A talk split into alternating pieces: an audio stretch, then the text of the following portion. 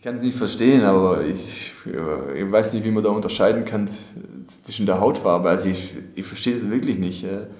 Ähm, aber es gibt anscheinend Menschen, wo immer noch äh, da unterscheiden. Ähm, und ja, es, es, gehört sich nicht und es gehört auch sanktioniert und es gehört auch bestraft nach wie vor. Äh, egal ob es in Deutschland oder im Ausland ist, äh, Mensch ist Mensch und äh, wir sind alle gleich und äh, ja, hat Rassismus einfach nichts zu suchen. Heute waren, glaube ich, 23.000 da. Wahnsinn, das war einfach geil am Ende. Stur, hartnäckig, kämpferisch. Der Arminia Podcast.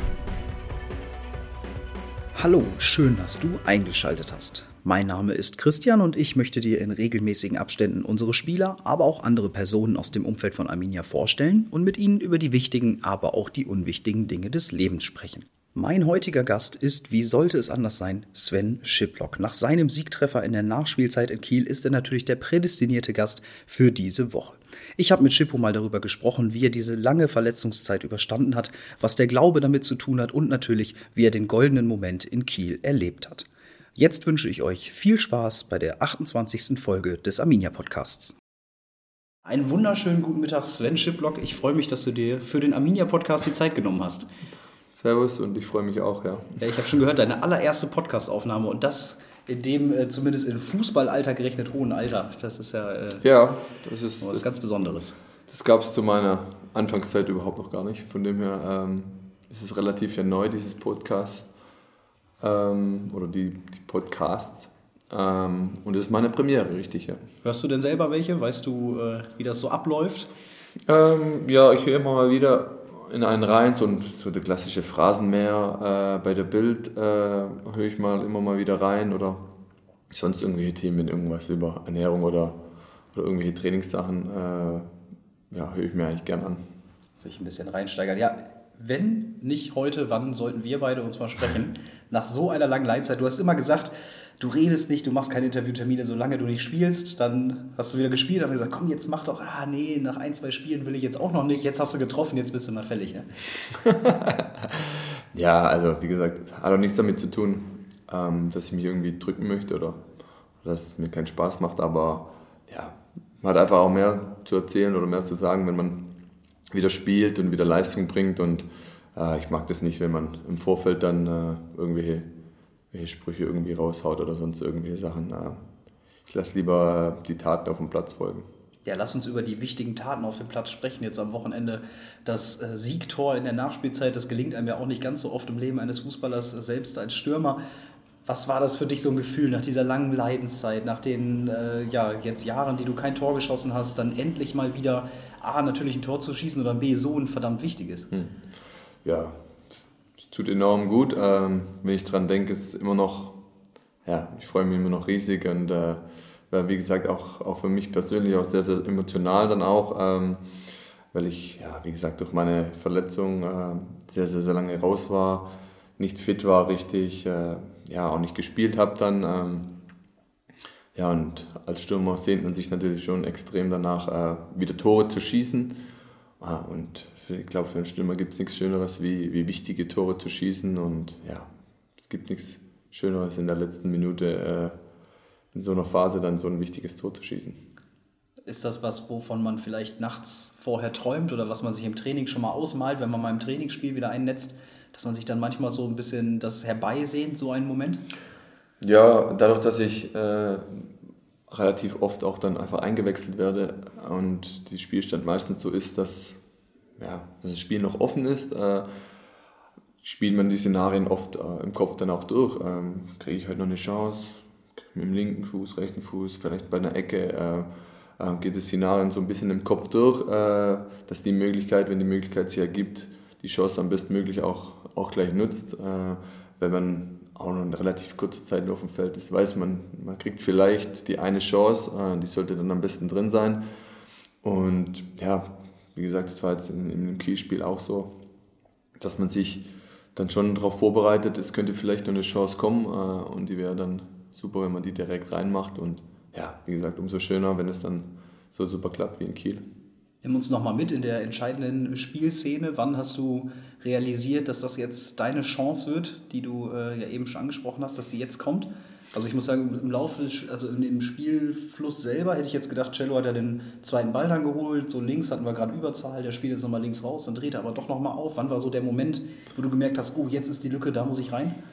Ja, eigentlich, ähm, wo er den Ball sich zurechtlegt und in die Mitte guckt und dann war mir klar, okay, der Ball kommt in die Mitte und dann stand ich ein bisschen noch am 16er Rand und dachte, okay, da wo ich jetzt stehe, kommt er höchstwahrscheinlich nicht runter. Ähm, und falls er an einem zweiten Pfosten runterkommt, sollte ich vor meinem Gegenspieler sein. Und so war mein Laufweg dann auch. Und ich, sehe, dass er halt die perfekte Flugbahn äh, in meinem Laufweg dann hat. Äh, ja, dann gehe ich hoch und, und hebe nur den Kopf hin äh, und sehe dann, dass der Ball im Netz ist. Und ja, wie gesagt, die, ich glaube, der Jubel äh, auch von mir oder auch von der, von der Mannschaft sagt dann alles, wie sich jeder für die Mannschaft und auch für mich damit gefreut hat. Ja, das äh, ist mir auch sehr aufgefallen, dass auf einmal die ganze Mannschaft, das ganze Betreuerteam war ähm, ja, eine, riesen, eine riesen Kugel am Ende, die da aufeinander lag, umeinander lag. Hast du viele Nachrichten bekommen? War das ein großes Thema noch auf der Rückfahrt? Dass du das Gefühl hattest, dass das schon was Besonderes war, dass du jetzt das Tor gemacht hast und nicht jemand anderes? Ja, ich hatte schon das Gefühl, dass, dass meine Mitspieler oder auch die Leute drumherum äh, schon wussten, was es für mich auch bedeutet. Äh, weil sie einfach auch die, die Leidenszeit, was ich hier hatte, äh, mit meiner Verletzung, äh, einfach von Tag 1 eigentlich mitgemacht haben, ein paar Spieler, und sie wussten, wie hart ich auch mh, daran gearbeitet habe, ähm, wieder zurückzukommen und wieder der Mannschaft auch helfen zu können. Ähm, und das äh, hat sich so ein bisschen in der Freude äh, wiedergespiegelt, weil ich einfach ja, wirklich sehr, sehr lange äh, hart gearbeitet habe, um, um solche Momente auch wieder zu haben.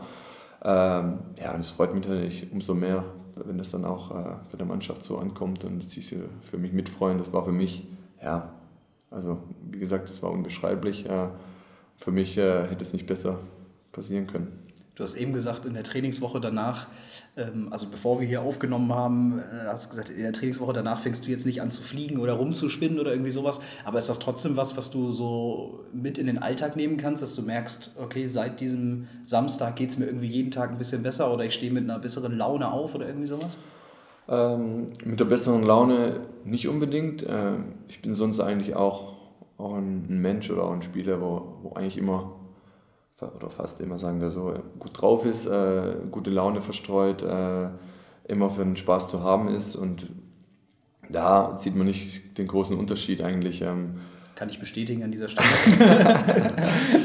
ähm, ja, aber man selber, ja, man merkt einfach, dass ein paar Dinge einfach einfacher fallen. Äh, dieses, dieses erste, erste Tor für, für einen Club zu schießen, für einen selber, ist es einfach so, dass es oft so, wenn das erste Tor fällt, dann, dann, dann fallen die Dinge einfach einfacher. Das heißt jetzt nicht, dass ich Tore noch und nöcher und am Fließband unbedingt, ich wehre mich nicht dagegen, aber auch im, im Training und Alltagsdinge, die, die, die gehen einfach einfacher, die laufen ein bisschen flüssiger äh, wie, wie sonst und das hat einfach auch mit, mit einem gewissen Selbstvertrauen zu tun, wo man, wo man sich so, so einen Treffer holt. Und ähm, ja, der tut mir gut, der, der, tut mir auch im Training gut und der wird mir auch die nächsten Wochen sehr, sehr gut tun. Äh, und das möchte ich auch so, so beibehalten, dass ich einfach nach wie vor, wenn ich gebraucht werde, dann auch da bin. Ja, bei Stürmern ist das ja dann oft so, wenn dann einmal der Knoten geplatzt ist und man hat mal eins gemacht, dann kommen die nächsten Dinger von ganz alleine. Ähm, hast du so das Gefühl, das könnte dir jetzt auch passieren? Ja, also wie gesagt, als Stürmer geht es auch, wie gesagt, relativ schnell. Ähm, und äh, ich habe im Training ein gutes Gefühl. Äh, ich mache nach wie vor auch meine, meine Sachen, wo ich, wo ich einfach auch brauche. Ähm, vom Gefühl her ist es, ja, ist halt die Frage auch immer, was gibt ein Spiel her? Spielt man von Anfang an, wird man eingewechselt, gewinnen wir vielleicht auch, äh, ja, auch ohne mich. So. Äh, von dem her bin ich da konzentriert und fokussiert und äh, so wie bisher auch. Und wenn sich wieder eine Chance aufgibt äh, oder auftut, dann versuche ich die wieder zu nutzen. Ob das jetzt im Lauf wird oder nicht, das, das wird sich zeigen in den nächsten Wochen. Wann sehen wir dich denn mal von Anfang an? Ja, das ist eine gute Frage. Ähm, ja, das ist, äh, wie gesagt, das sagt man immer so schön, das entscheidet dann der Trainer schlussendlich. Ähm, ich gebe in jedem Training Gas, ich gebe in jedem Spiel Gas, äh, versuche mein Bestmögliches. Ähm, ja, und die Möglichkeit besteht natürlich auch, dass wir vielleicht mal mit, mit zwei Stürmer spielen, mit Klosi und mit mir. Ähm, ähm, das wäre eine Möglichkeit, dass, dass ich vielleicht dann auch mal von Beginn an äh, spielen dürfte. Aber ja, ich weiß nicht, ob der Trainer vielleicht auch ein bisschen im, im Hinterkopf hat, äh, mir ist es, ist es lieber, wenn ich den noch auf der Bank habe, falls ja, hinten raus irgendwie ich, ich jemanden brauche, der vorne, vorne anläuft oder auch vielleicht auch noch ein Tor schießt. Äh, äh, ist es mir lieber, wenn ich ihn auf der Bank habe und, und weiß, ich habe den noch in der Hinterhand, bevor ich bis ihn von Anfang an spielen lasse. Also, Aber ich kann ja nicht, persönlich, du hast auch Bock mal anzufangen, oder? Ja, natürlich. Also ich glaube, jeder Fußballer will von Anfang an spielen und will von Anfang an auf dem Feld stehen. Ähm, aber wie gesagt, äh, ich weiß auch, wo, wo, wo ich herkam und mit meinen Verletzungen und äh, ich bin sehr, sehr dankbar, dass ich wieder dabei bin, äh, dass ich wieder spielen darf, auch meine Einsätze habe, Woche für Woche gerade. Ähm, und klar will man dann von, von Beginn an spielen, aber ähm, ich bin ja jetzt keiner, wo irgendwie stunk macht und sagt unbedingt will. Ich habe das große Ziel, wie, wie die ganze Mannschaft auch, äh, um, um den Aufstieg zu schaffen. Und wenn der Trainer dann sagt, äh, er sieht mich da wichtiger als Einwechselspieler, dann bin ich da d'accord mit der Aufgabe. Ich habe äh, ganz gestutzt, als ich nachgeschaut habe. Es war dein erstes Zweitligator der überhaupt mhm. erst. Ne? Bisher äh, waren nur Bundesligatore und Dritt Drittligatore auf der Rechnung. Jetzt genau, auch mal eins in der zweiten Liga. Alle Ligen voll gemacht. wie, ist, äh, wie ist momentan so dein, dein Leistungsstand? Man sagt ja im Fußball oft, so lange wie jemand raus ist, braucht er auch, um wieder auf 100 Prozent zu sein ich habe trotzdem das Gefühl, dass auch äh, bei den Spielen, wo du eingewechselt wurdest davor, du auf einem wahnsinnig hohen Level schon wieder bist. Fühlst du dich selber auch so, dass du schon wieder ganz weit oben angekommen bist bei deiner persönlichen Leistungsfähigkeit? Ja, ja. Ähm, also ich fühle mich wirklich fit auch. Ähm, genau, ich weiß es jetzt, ich kann es nicht richtig einordnen, jetzt zum Beispiel, ähm, wenn ich jetzt ein Spiel von Beginn an machen würde, wie lange ich diese, dieses Pensum auch tragen könnte, weil ich einfach zu lang schon auch über die 90 Minuten noch kein Spiel gemacht habe. Aber äh, grundsätzlich fühle ich mich einfach wirklich auch fit. Ähm, man muss ja sagen, ich habe auch ein bisschen länger von meiner Hüftoperation gebraucht, wie, wie ich persönlich eingeplant hatte. Ähm, und brauche auch wirklich die Zeit, äh, um einfach wieder auf ein Fitnesslevel zu kommen. Aber ähm, ja, kurz vor der Corona-Zeit war ich ja wieder dabei und hatte dann auch das Gefühl, ähm, ich bin fit und ab da hat der Trainer mich dann ja auch wieder mit in den Kader genommen und äh, dann konnte ich ja an den Spielen auch, direkt äh, Gas geben und von dem her fühle ich mich ja, auch, fit und es tut auch gut, äh, zu der Mannschaft dann auch immer wieder zu helfen, egal ob es mit, mit den Läufen, mit Sprints ist, mit Gretchen, äh, ist egal, aber es tut einfach gut, äh, wenn man fit ist und wieder auch helfen kann. Ja, das ist schön zu hören. Das, äh, der Schippo lächelt hier auch durchgehend. Also die gute Laune ist auf jeden Fall vorhanden. Unsere Fans, äh, die Wahl ist noch nicht ganz abgeschlossen. Wir sitzen ja hier Mittwoch äh, Nachmittag, so kurz nach einem Vormittagstraining. Äh, die Wahl zum Spieler des Monats ist noch nicht ganz abgeschlossen. Die geht noch bis heute Abend, aber ich kann dir schon verraten, du liegst uneinholbar weit vorne. Ist das auch ein schönes äh, Zeichen, dass man dann auch von den Fans so positiv aufgenommen wird? Ja, das freut einen natürlich. Äh, wie gesagt, bei mir ist es so mit mit der Leidenszeit und mit allem und auch viel äh, Kritik abbekommen und da tut jedes, jedes Lob und jede, jede Zustimmung eigentlich gut. Äh, es ist balsam auf die, auf die Seele. Ähm, da freut man sich auch über, in Anführungsstrichen, nur so, so kleine Auszeichnungen. Das ist, es gibt dann immer wieder einen Ansporn und, und lässt dann weiter äh, arbeiten. Ja, ich möchte noch mal kurz auf die Leidenszeit zu sprechen kommen. Ich meine, jetzt sind ja, glaube ich, spätestens mit dem Tor auch viele Wunden wieder äh, zugenäht. Hattest du das Gefühl, dass das Tor auch ein Stück weit Genugtuung war? Genugtuung gegenüber all denen, die dich vielleicht schon abgeschrieben haben, ähm, Genugtuung gegenüber denen, die auch viele blöde Sprüche gebracht haben in den letzten anderthalb Jahren? Oder ist das was, was du gar nicht so an dich ranlässt? Ähm, ja, also, dass ich nicht an mich ranlasse, wäre gelogen. Ähm, aber das Tor war jetzt nicht. Jetzt habe ich es allen gezeigt, äh, hier habt ihr das und ich kann doch noch. Und das gar nicht. Ähm, primär hat es mir einfach persönlich, also meinem eigenen Ehrgeiz und meinem eigenen Ego einfach gut getan, äh, wieder ein Tor zu schießen und auch ein wichtiges Tor zu schießen. Ähm, ich, die, ja, also wie gesagt, es ist, ist nicht so, dass ich irgendeinen Groll oder einen Hass habe. Es äh, ist heutzutage einfach so, dass es auch viele Missgönner gibt äh, und Ungönner.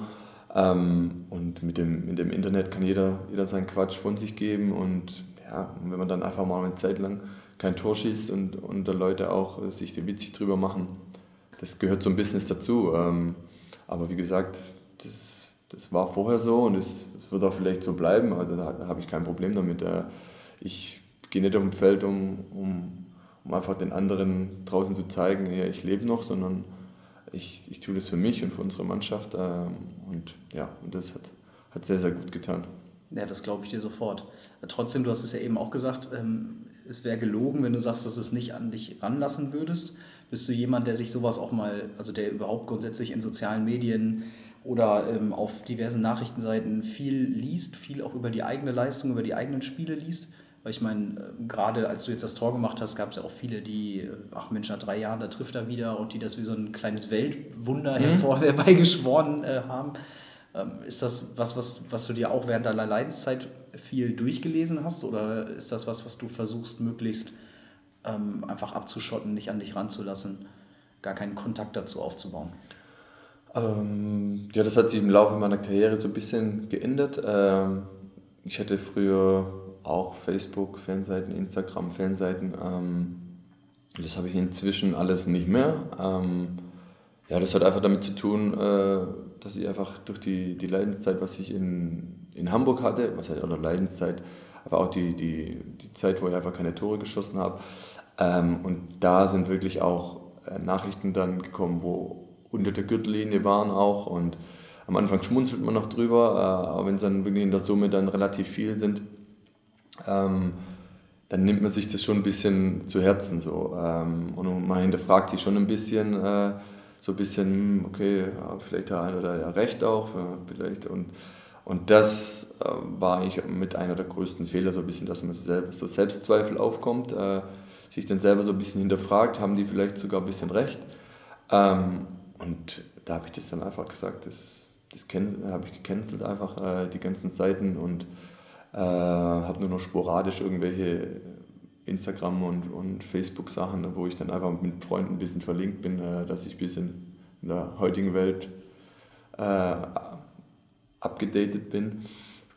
Ähm, ja, aber ich lese, das habe ich früher auch ganz, ganz wenig gemacht, diese, diese Benotung oder Bewertung äh, zu lesen und sich da irgendwie da Gedanken drüber zu machen, äh, weder positiv noch negativ. Äh, klar liest man die positiven gern, aber ja, es ist nicht so, dass es mich äh, in meiner Gefühlswelt jetzt noch irgendwie, irgendwie in irgendeine Richtung zerrt, aber ähm, ich bin eher so der Typ, wo, wo alles weglässt, äh, auch mit Zeitungen und sowas habe ich einfach in der Zeit einfach gelehrt äh, oder gemerkt, einfach, dass es mir nicht gut tut. Äh, diese, weil egal wie gut du bist, irgendwann kommen die, kommen die Zeitungen und, äh, und schreiben das Negative, ob du willst oder nicht.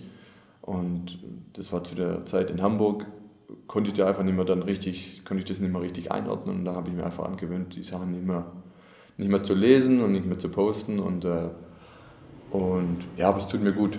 Also mir, ich, mir fehlt nichts, äh, ich brauche diesen, diesen, ja, diesen, diesen Kontakt hört sich ein bisschen blöd an, aber dieses Feedback von den, von den Medien oder von den Leuten in den Social Media brauche ich nicht unbedingt. Ähm, ich bin so gefestigt mittlerweile, dass es, dass es mir auch so reicht, wenn meine Mannschaftskollegen mir das sagen. Glaubst du, das hat auch was mit Alter und Erfahrung zu tun? Ja. Also, also wenn du jetzt zum Beispiel in der Kabine dich mal umschaust, viele jüngere Spieler sind ja da deutlich aktiver, gerade auch bei uns.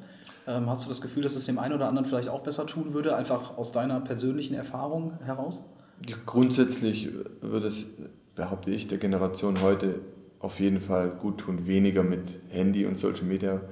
Es kommt ja immer wieder auf das Thema, egal ob es mit, mit den Frauen ist, äh, wo irgendwelche Bilder bekommen, äh, irgendwelche Mobbing-Sachen. Und es ist einfach 90 Prozent heutzutage übers Internet. Ähm, aber das ist auch von Typ zu Typ unterschiedlich. Manchen macht es nichts aus, äh, die ne-, negativen Nachrichten. Manche macht es sogar noch geil, das spornt die noch an. Äh, äh, manche machen sich Gedanken drüber. Ähm, von dem her muss es auch jeder für sich selber irgendwie ein bisschen wissen. Äh, aber es kommt natürlich vermehrt äh, immer wieder vor, dass die Jungspieler viel mehr posten, viel mehr in diesem Internet und Facebook und Instagram, Twitter und was es alles ist, drin sind. Ähm, mir tut es gut, äh, weniger damit zu tun zu haben, gar nicht so nur fußballerisch, auch ein bisschen privat äh, hänge ich da schon ab und zu drin, aber äh, sehr, sehr wenig. Hast du das Gefühl, du gehörst ja noch zu, zu der, ich sag mal, alten Schule, die in Mannschaftskabinen groß geworden ist, wo ein Handy noch nicht Alltag war? Ähm, hast du das Gefühl, dass sich in so einer Mannschaftskabine auch viel geändert hat, dadurch, dass das Handy immer dabei ist, dadurch, dass Social Media so eine große Rolle spielt? Ja, auf jeden Fall. Ähm, ja, es ist, glaube ich, heutzutage fast überall das Gleiche, glaube ich, wenn, wenn 90 Prozent von den Leuten äh, vom Training reinkommen oder wenn, wenn alle reinkommen und 90 Prozent sitzt dann da mit dem Handy und checkt die Nachrichten, checkt das WhatsApp und hat mir noch bei Instagram jemand was geschrieben oder geliked und dann gucke ich die neuesten Videos an, die neuesten Stories und dann sitzt da jeder erstmal 10, 15 Minuten und hat das alles gecheckt. Und Nur Schippo sitzt da ohne Handy und ja, sich, ob keiner mehr nein, also ich würde würd mich da gar nicht, äh, nicht immer rausnehmen. Es gibt auch Tage, äh, wo ich mit meinem Handy da sitze. Äh, und wenn mir irgendjemand geschrieben hat, schreibe ich zurück. Oder es gibt auch Tage, wo ich einfach 10, 15 Minuten lang auch mit dem Handy da sitze. Dann nehme ich mich gar nicht raus. Aber ich habe es nicht nicht so viel und nicht so lange in den Fingern wie, wie die jüngere Generation heutzutage. Ähm, ja, vielleicht auch da, damit zu tun, dass ich einfach nicht mehr so, so online bin in Facebook und Instagram, ähm, weil das schon ein sehr, sehr großer Zeitschlucker ist, äh, muss ich schon sagen. Aber das ist überall dasselbe. Also es ist egal, ob ich in Hamburg, in Darmstadt äh, oder hier in Bielefeld in der Kabine saß da kommt erstmal das Handy raus und dann sitzt jeder von dem Handy und das ist schon anders wie früher. Das hat man sich schon mehr unterhalten. Ähm, aber Ändert das dadurch was im Mannschaftsgefüge? Ich meine, bei uns hat man ja immer das Gefühl, oder ich zumindest als leicht Außenstehender, der da immer mal drauf guckt, dass das Mannschaftsgefüge ja wirklich super intakt ist. Hast du trotzdem das Gefühl, dass das ähm, was im negativen Sinne beeinflussen könnte? Also in der Beziehung der Spieler untereinander? Hm, negativ nicht unbedingt. Ähm man unterhält sich einfach weniger. Also das ist schon ein bisschen, man erfährt weniger über den anderen wie, wie vielleicht äh, früher, äh, wenn man dann einfach saß und ein bisschen mehr erzählt hat und sonst jeder an seinem Handy sitzt. Aber das Gefüge an sich äh, ist, trotzdem, ist trotzdem super. Also das, ich wiederhole mich, aber das ist nach wie vor auch egal, wo ich gespielt habe. Das ist, hat mit dem Handy nichts zu tun. Man, man spricht ein bisschen weniger, aber man unternimmt ja trotzdem, äh, manche gehen noch spielen noch ein bisschen Tischtennis, manche noch Fußballtennis. Äh, das ist das Handy halt immer dabei und früher war es nicht dabei, aber das ändert nichts an dem, an dem Mannschaftsgefüge. Das ist schön zu hören. Jetzt sind wir auch ein ganz bisschen abgeschweift. Ich wollte eigentlich darüber sprechen, wie es dir in dem Jahr ergangen ist, ähm, wo du jetzt ja nicht mal im Kader standest ein Jahr lang. Das ist ja auch mit so einer Hüft-OP äh, immer wieder Kleinigkeiten, die dich auch zurückgeworfen haben. Ich glaube, im Wintertrainingslager warst du auch kurz krank, was ja dann auch irgendwie ein ungünstiger Zeitpunkt mhm. ist einfach, ähm, du hattest ja schon mal so eine bisschen längere Phase, ähm, wo du so viele muskuläre Probleme hattest. Das war, glaube ich, so Hoffenheim-Stuttgart irgendwie die Richtung, wo mhm. du da gespielt hast. Jetzt hat es dich nochmal so lange rausgeworfen. Hast du manchmal den Glauben daran verloren, dass du es nochmal zurückschaffst?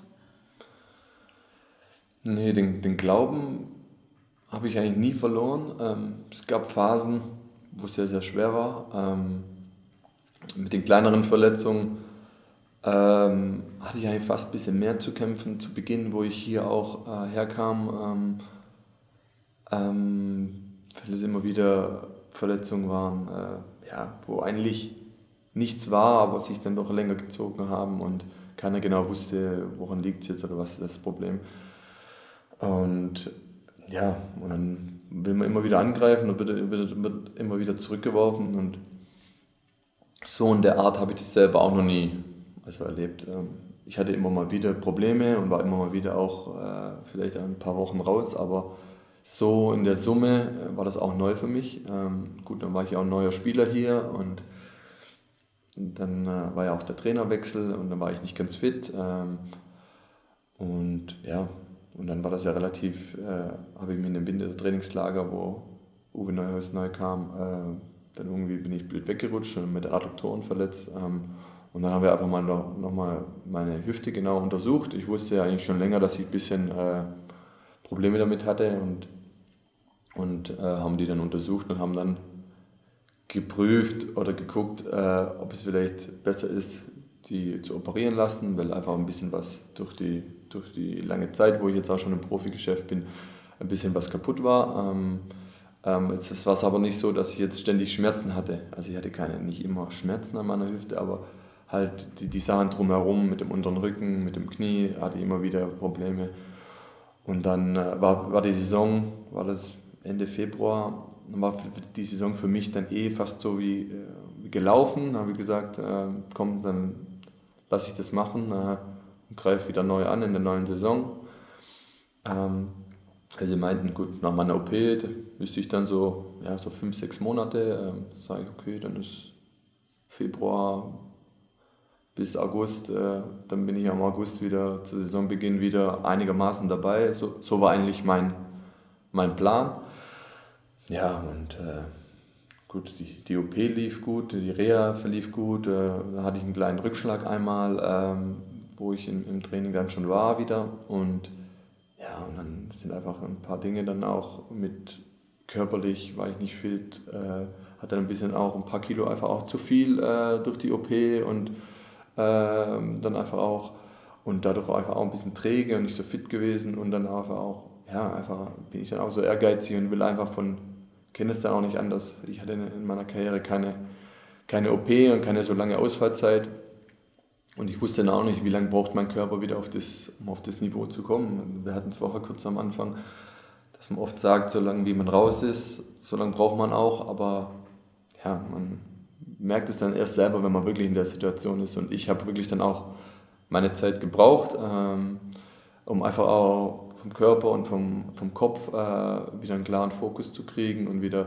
äh, ja, wieder auch hart an den Sachen wieder zu arbeiten. Ähm, und da war eigentlich das, das neue Jahr eigentlich ganz gut, dass ich einfach sage, gut, das Jahr ist einfach abgehakt ähm, und ich habe den vollen Fokus auf, auf, die, auf die Rückrunde und ja, komme dann ins Trainingslager und klassisch äh, alles super bis zum Trainingslager die, und steige aus dem Bus aus und muss halt äh, ja, kotzen, auf mhm. Deutsch. Äh, und dachte, okay, vielleicht mit dem Magen bloß ein bisschen verstimmt, die ein, zwei Tage bleibe ich auf dem Zimmer und aus den zwei Tagen wurden dann halt fünf, sechs Tage und wir waren nur sieben Tage dort. Ähm, und so war das Trainingslager dann schon, wo für mich eigentlich wäre enorm wichtig gewesen, um wieder den Fitnessstand irgendwie wie, wieder hinzubekommen, wie er mal war.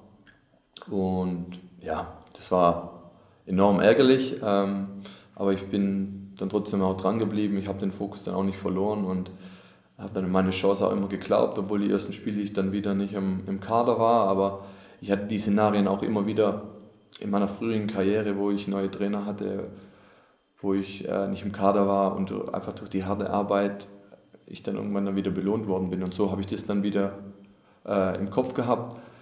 Wie gesagt, ich, ich arbeite jetzt für mich und äh, arbeite, trainiere jeden Tag äh, für mich und versuche mein Bestes und irgendwann wird die Chance wieder sich ergeben.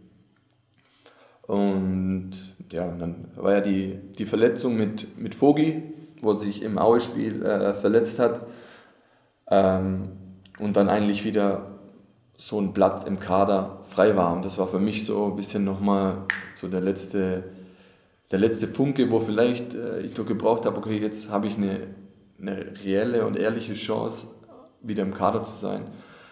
Ähm, und seither habe ich dann einfach einen, einen guten Fokus gehabt und äh, war, konnte auch konstant einfach auch ohne Probleme durchtrainieren und mein Fitnesslevel einfach nach und nach äh, wieder hochschrauben.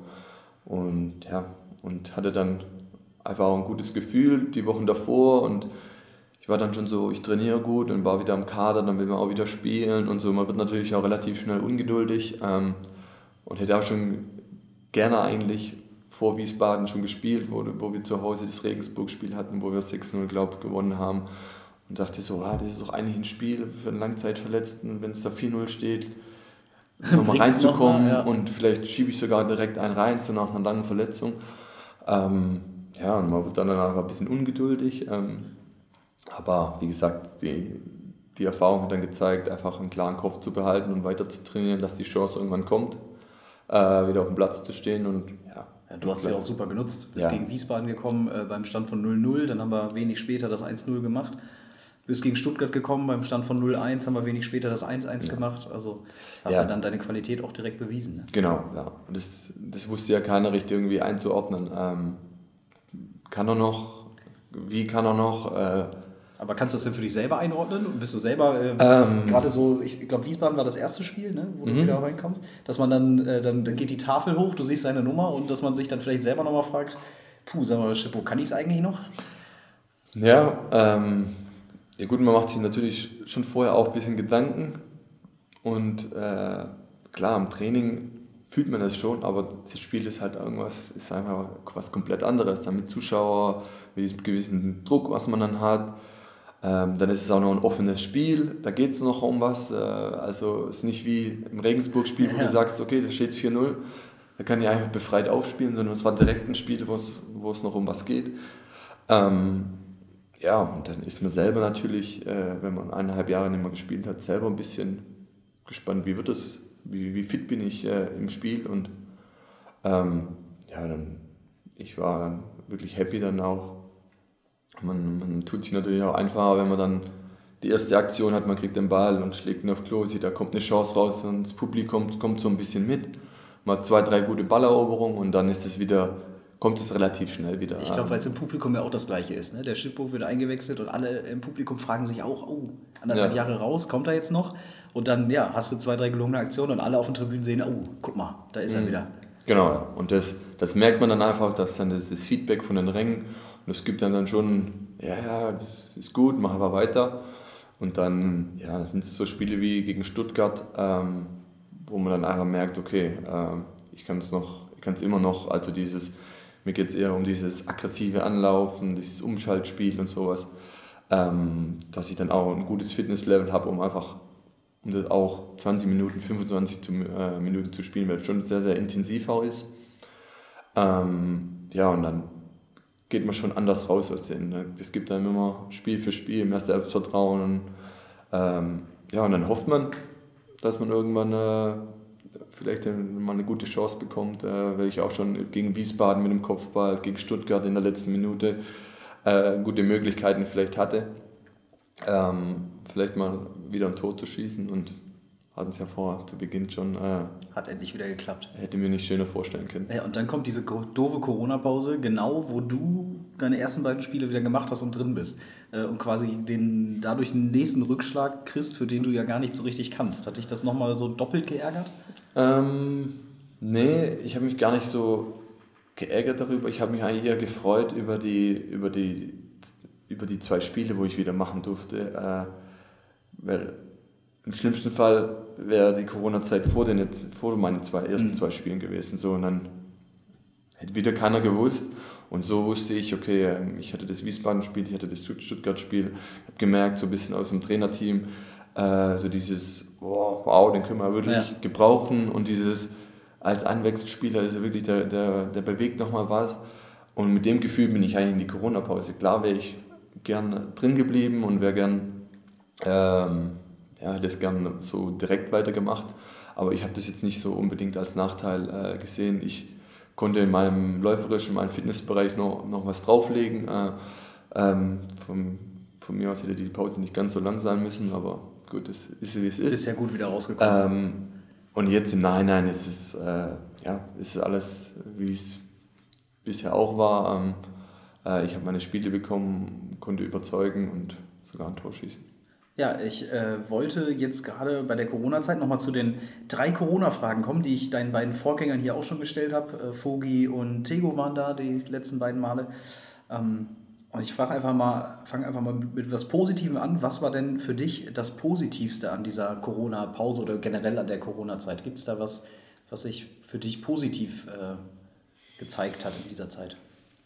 Ja, also schon sehr, sehr viel eigentlich. Ähm, klar, Dinge, wo man als selbstverständlich nimmt, äh, ich sage mal ganz einfach, Freunde treffen, Familie treffen, Eltern, äh, irgendwie nach Hause zu fahren, äh, im Café zu sitzen ähm, das ist schon äh, komisch, wenn man das auf einmal nicht mehr darf. Ähm, und man genießt einfach die Zeit ein bisschen anders. So mit meiner Frau habe ich sehr, sehr viel, äh, ja, sehr, sehr viel Zeit verbracht, sehr, sehr, sehr viel auch gemacht, äh, einfach wieder intensive auch Zeit äh, verbracht miteinander. Dann haben wir einen, haben wir einen kleinen Hund dazu gekriegt, äh, der uns auf Trab gehalten hat. Ähm, ah, das ist gut, ne? Da, da, so ein kleiner Hund ist für eine Corona-Pause. Ja, das, ne? das war Zeit. wie, wie, der kam wie gerufen. Also das war, was, schon was habt ihr euch geholt für eine Rasse? Ähm, es ist ein Mischling, man weiß es gar nicht genau, weil das vom, aus dem Tierschutz ist. Ähm, und die haben die irgendwo gefunden und das hat perfekt gepasst. Ähm, also das heißt, der Tierschutz, wo hast du den abgeholt? Ähm, der kam aus Ungarn ähm, und meine Frau hat den zwei Stunden von hier irgendwo, irgendwo abgeholt. Das war ganz witzig, das war, wir hätten freitags hier gegen Osnabrück gespielt und Samstag wurde der Hund dann abgeholt und ab da war eigentlich dann ah, ja, Corona-Zeit. Okay. Äh, von dem her war das eine, eine, gute, eine gute Beschäftigung. Man konnte viel trainieren, man konnte viel Zeit mit dem Hund verbringen auch. Ähm, Wie heißt er denn? noch abschließend äh, hier, bevor hier. Das ist die Mira. Die Mira, okay, ja. genau. Ähm, aber also ich habe einfach auch gemerkt ähm, in der Corona-Zeit einfach, ich habe es wieder ein bisschen mehr schätzen gelernt, auch das, das Fußballspielen auch einfach auch mehr, mehr schätzen gelernt, weil das manchmal doch auch, wie gesagt, so meine Leidenszeit auch so manchmal, boah, und eigentlich keine Lust und puh, mhm. ja, alle reden immer, es ist ein super Job, macht immer Spaß, aber es hat einfach auch schwierige Zeiten. Man hat einfach auch manchmal, hat gesagt, einfach auch keine Lust zu trainieren, aber man muss trotzdem ins Training und Top-Leistung bringen. Ähm, und das habe ich durch die Corona-Zeit schon auch wieder sehr, sehr schätzen gelernt. Äh, den Job, was wir ausüben dürfen, das Privileg, was wir haben, auch das Geld, was wir auch verdienen. Und man reflektiert schon auch sehr, sehr und man ist anders dankbar nochmal. Man ist, ich, ich bin ein sehr demütiger und dankbarer Mensch, ähm, was ich habe. Aber so, wenn man die anderen dann noch mehr Leiden sieht oder auch persönliche Geschichten hört, ähm, dann ist es schon nochmal was anderes, äh, das Privileg, was wir haben und auf das minimale Gehalt, was wir verzichten müssen, ist eigentlich äh, ja, nicht der Rede wert, eigentlich, wenn man, wenn man mitbekommt, was, was die anderen alle durchmachen müssen und was für Existenzen da kaputt gehen, äh, gerade auch. Ähm, und das wurde schon alles nochmal ein bisschen ja, von hinten nach mhm. an den, äh, in, den, in, das Gedächtnis gerufen. Und ja, und da ist man einfach auch ein bisschen, bisschen dankbarer noch und äh, freut sich umso mehr dann auch wieder, wenn man mit den Kollegen äh, spielen darf, auf dem Platz darf. Das ist eigentlich selbstverständlich, aber man, man ist schon auch äh, sehr, sehr dankbar dann dafür, wenn man dann wieder in Vierergruppen, Achtergruppen, äh, das geht relativ schnell, ja. Dann lass uns noch mal ganz kurz auf, äh, also das war jetzt, was äh, war quasi das Gute an der Corona-Pause? Ich habe jetzt mal mitgenommen, äh, du hast dich viel mit deiner Frau beschäftigt, hast einen neuen Hund, ähm, ist ja auch irgendwie ähm, was, was einen dann Vorhand bringt. Trotzdem nochmal die Frage, was war an dieser Corona-Pause für dich persönlich das Schlimmste? Was für ein Verzicht vielleicht? Was also was ist was, was dir so am meisten gefehlt hat in der Zeit? Ja, was mir eigentlich, also es fehlt mir immer noch nach wie vor, ähm, die sozialen Kontakte. Fehlt mir einfach. Ähm, wenn man mich kennt, weiß man, ich bin einfach einer, wo unter Leuten sein muss, der wo Quatsch macht, äh, Späße macht und ich kann mit meiner Frau auch Späße machen, aber nach zwei Monaten ist jeder Spaß. Ist irgendwann leid, die Späße. ähm, aber ja, das Soziale, das ist nach wie vor, äh, was mir am schwersten fällt. Egal, ob es Familie ist. Meine, meine Eltern kommen eigentlich regelmäßig zu Besuch und die haben jetzt schon zweimal abgesagt. Äh, ob, egal, ob Freunde mich besuchen. Äh, einfach rausgehen, mit Leuten im Café zu sitzen, mit Freunden was essen gehen. das, ist mir, das fällt mir mit Abstand am schwersten. Und es ist ja nach wie vor so, dass wir in häuslicher Quarantäne sind und eigentlich die, den Kontakt nach außen einfach meiden sollen. Ähm, und das ist nach wie vor sehr, sehr anstrengend und das ist eigentlich das, was mir am meisten auch wehtut, ähm, dass ich nicht einfach äh, mal zu meinen Eltern fahren kann oder die da sind. Ähm, aber wie gesagt, äh, ein Ende ist in Sicht. Ähm, wir haben ja auch alle ein großes Ziel und da ist manchmal auch ein bisschen einfacher, wenn man das Ziel vor Augen hat, zu sagen, okay, ja, es ist eine, äh, eine Zeit begrenzt, ähm, wir tun jetzt alles dafür und dann ist es vielleicht danach umso schöner ja, ich meine, in vier Wochen, dreieinhalb Wochen ist es ja auch schon wieder alles ähm, vorbei. Dritte Frage, die du mir quasi in der ersten so ein ganz bisschen vorweggenommen hast, aber vielleicht kommt ja noch was dazu, ähm, finde ich, ist auch so eine ganz klassische Corona-Frage. Hast du was über dich oder für dich gelernt in dieser Zeit? Ja, also ich, ja, wie gesagt, ich, das, ich hatte das mit dem, mit diesem, diesem Dankbar, Dankbarsein, was man hat und äh, ähm, ja, einfach äh, mit dem Fußball äh, einfach zu, zu merken, was man wirklich für ein Privileg hat und, äh, und äh, eigentlich so lange wie möglich dies, dieses, diesen Job äh, ausüben sollte, weil es schon auch Tage gab, klar mit meiner Verletzung, wo ich sag, gesagt habe, okay, pff, wie lange will ich überhaupt noch Fußball spielen, weil es einfach auch sehr, sehr viel Arbeit ist, sehr, sehr viel Zeit, wo ich investieren muss, egal ob es vor dem Training, nach dem Training, äh, an freien Tagen, äh, um einfach auf dem Level zu bleiben, um einfach auch meinen Körper äh, gesund zu behalten. Ähm, und da ist einfach so ein bisschen in mir einfach auch einfach so gereift, so dieses, du darfst das jeden Tag machen. Ähm, es gibt Leute, die arbeiten müssen und trotzdem noch eine Stunde, zwei Stunden ins Fitness gehen und du beschwerst dich, weil du eine halbe Stunde vor dem Training, dreiviertel Stunde, Stunde nach dem Training noch extra was machen musst. Ähm, und da habe ich mich selber so ein bisschen erwischt, wo ich dann einfach so ein bisschen so dieses nicht mehr schätzen gewusst, was ich habe. Und das war eigentlich so mit eigentlich das Größte, was ich eigentlich äh, so gemerkt habe. Und ähm, ja, die Zeit mit meiner Frau hat mir auch sehr, sehr gut getan, äh, aber wieder intensiver auch Zeit mit ihr zu verbringen. Äh, äh, aber auch vielleicht einmal mit ihr ein Sportprogramm zu machen. Äh, Dinge, wo man sonst eigentlich nur getrennt macht, hat man einfach auch zusammen gemacht. Da sind wir bestimmt auch äh, nochmal so enger zusammengewachsen. Ähm, aber sonst, klar, ich lese ein bisschen mehr wie vorher, ähm, wenn man einfach mehr Zeit äh, hat äh, zu Hause. Was soll man sonst machen, ne? ja, ähm, ich lese eigentlich allgemein nicht so viel, äh, aber durch die Corona-Zeit nehme ich doch öfter mal ein Buch, äh, wenn man sagt, okay, brauche ich jetzt keine sechs, sieben Stunden vor Netflix sitzen. Es tut vielleicht auch, es reichen zwei oder drei und die restlichen machen ein bisschen was anderes. Und dadurch hat sich den, der Tagesablauf und das Leben schon auch ein bisschen verändert, äh, wenn man einfach äh, ja, ähm, anderen Fokus hat und merkt vielleicht, wenn man andere Dinge ausprobiert, dass einem die vielleicht ein bisschen besser tun, wie stundenlang vorm Fernseher zu sitzen. Ja, jetzt hast du gerade schon äh, die sehr positive Zeit mit deiner Frau angesprochen. Jetzt habt ihr einen Hund geholt. Wann gibt es die Kinder im Hause Schiplock? ja, das ist, äh, das ist geplant auf jeden Fall. Äh, man sagt auch immer so schön, erst der Hund und dann das Kind. Äh, oder, das, oder, der Hund ist, ist die Probe, ob man für ein Kind gewachsen ist. Und das sind wir auf jeden Fall. Die Nächte, wo uns der Hund auch wach gehalten hat, äh, die haben wir gut überstanden. Ähm, aber es ist geplant, eine Familie und äh, ja, das ist, der, das ist der nächste Schritt. Siehst du, guck mal, konnte ich dir das noch entlocken, das freut mich ja. Du bist ja auch ein, ein sehr gläubiger Mensch. Hat sich das in dieser Corona-Zeit ähm, anders ausgelebt, sag ich mal? Oder hast du den Glauben in der Zeit anders ausgelebt? Tust, tust du es vielleicht auch jetzt gerade immer noch, ähm, wo man jetzt nicht so viele soziale Kontakte hat? Mehr Zeit hat, mehr Zeit zum Nachdenken hat? Ja, das, das, also, das ist mit inbegriffen in, in Lesen auch, äh, dass ich dann einfach auch äh, regelmäßiger und öfter irgendwas mit meinem Glauben in der Bibel lese. Ähm, ähm, das mache ich schon auch mehr. Ähm, ich bin jetzt nicht, man kann ja nicht glauben, also ja, man verbringt schon ein bisschen mehr Zeit, macht sich mehr Gedanken darüber, äh, das auf jeden Fall. Ähm, es ist jetzt nicht so, aber dass ich mich jetzt irgendwie groß verändert hätte durch die Corona-Zeit oder dass der Glaube sich irgendwie verändert hätte. Er war nach wie vor äh, da und ist äh, nach wie vor auch stark. Ähm, ähm, das hat mir auch sehr, sehr geholfen durch die, die Leidenszeit, dass ich immer wieder auch stark und, und, und ja, mir immer wieder auch Kraft hole äh, daraus. Aber das hat nichts mit der, per se mit der Corona-Zeit zu tun. Äh, ich kann, ein, ich kann Sachen einfach ein bisschen einfacher verarbeiten, wenn ich einfach mit meinem Glauben viel vereinbar.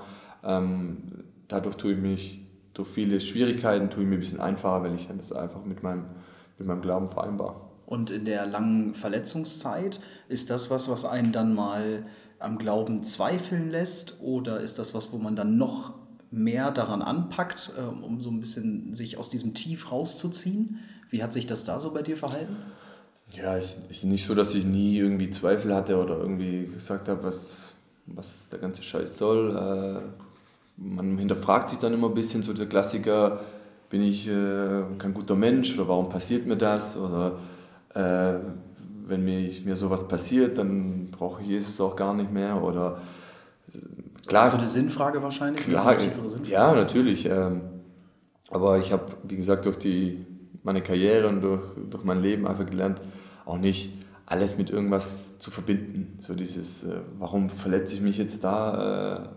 Habe ich irgendwas schlecht gemacht? Habe ich irgendwie negativ äh, irgendwas, meine, meine Aura oder, oder sonst irgendwas äh, negativ gestimmt oder sowas?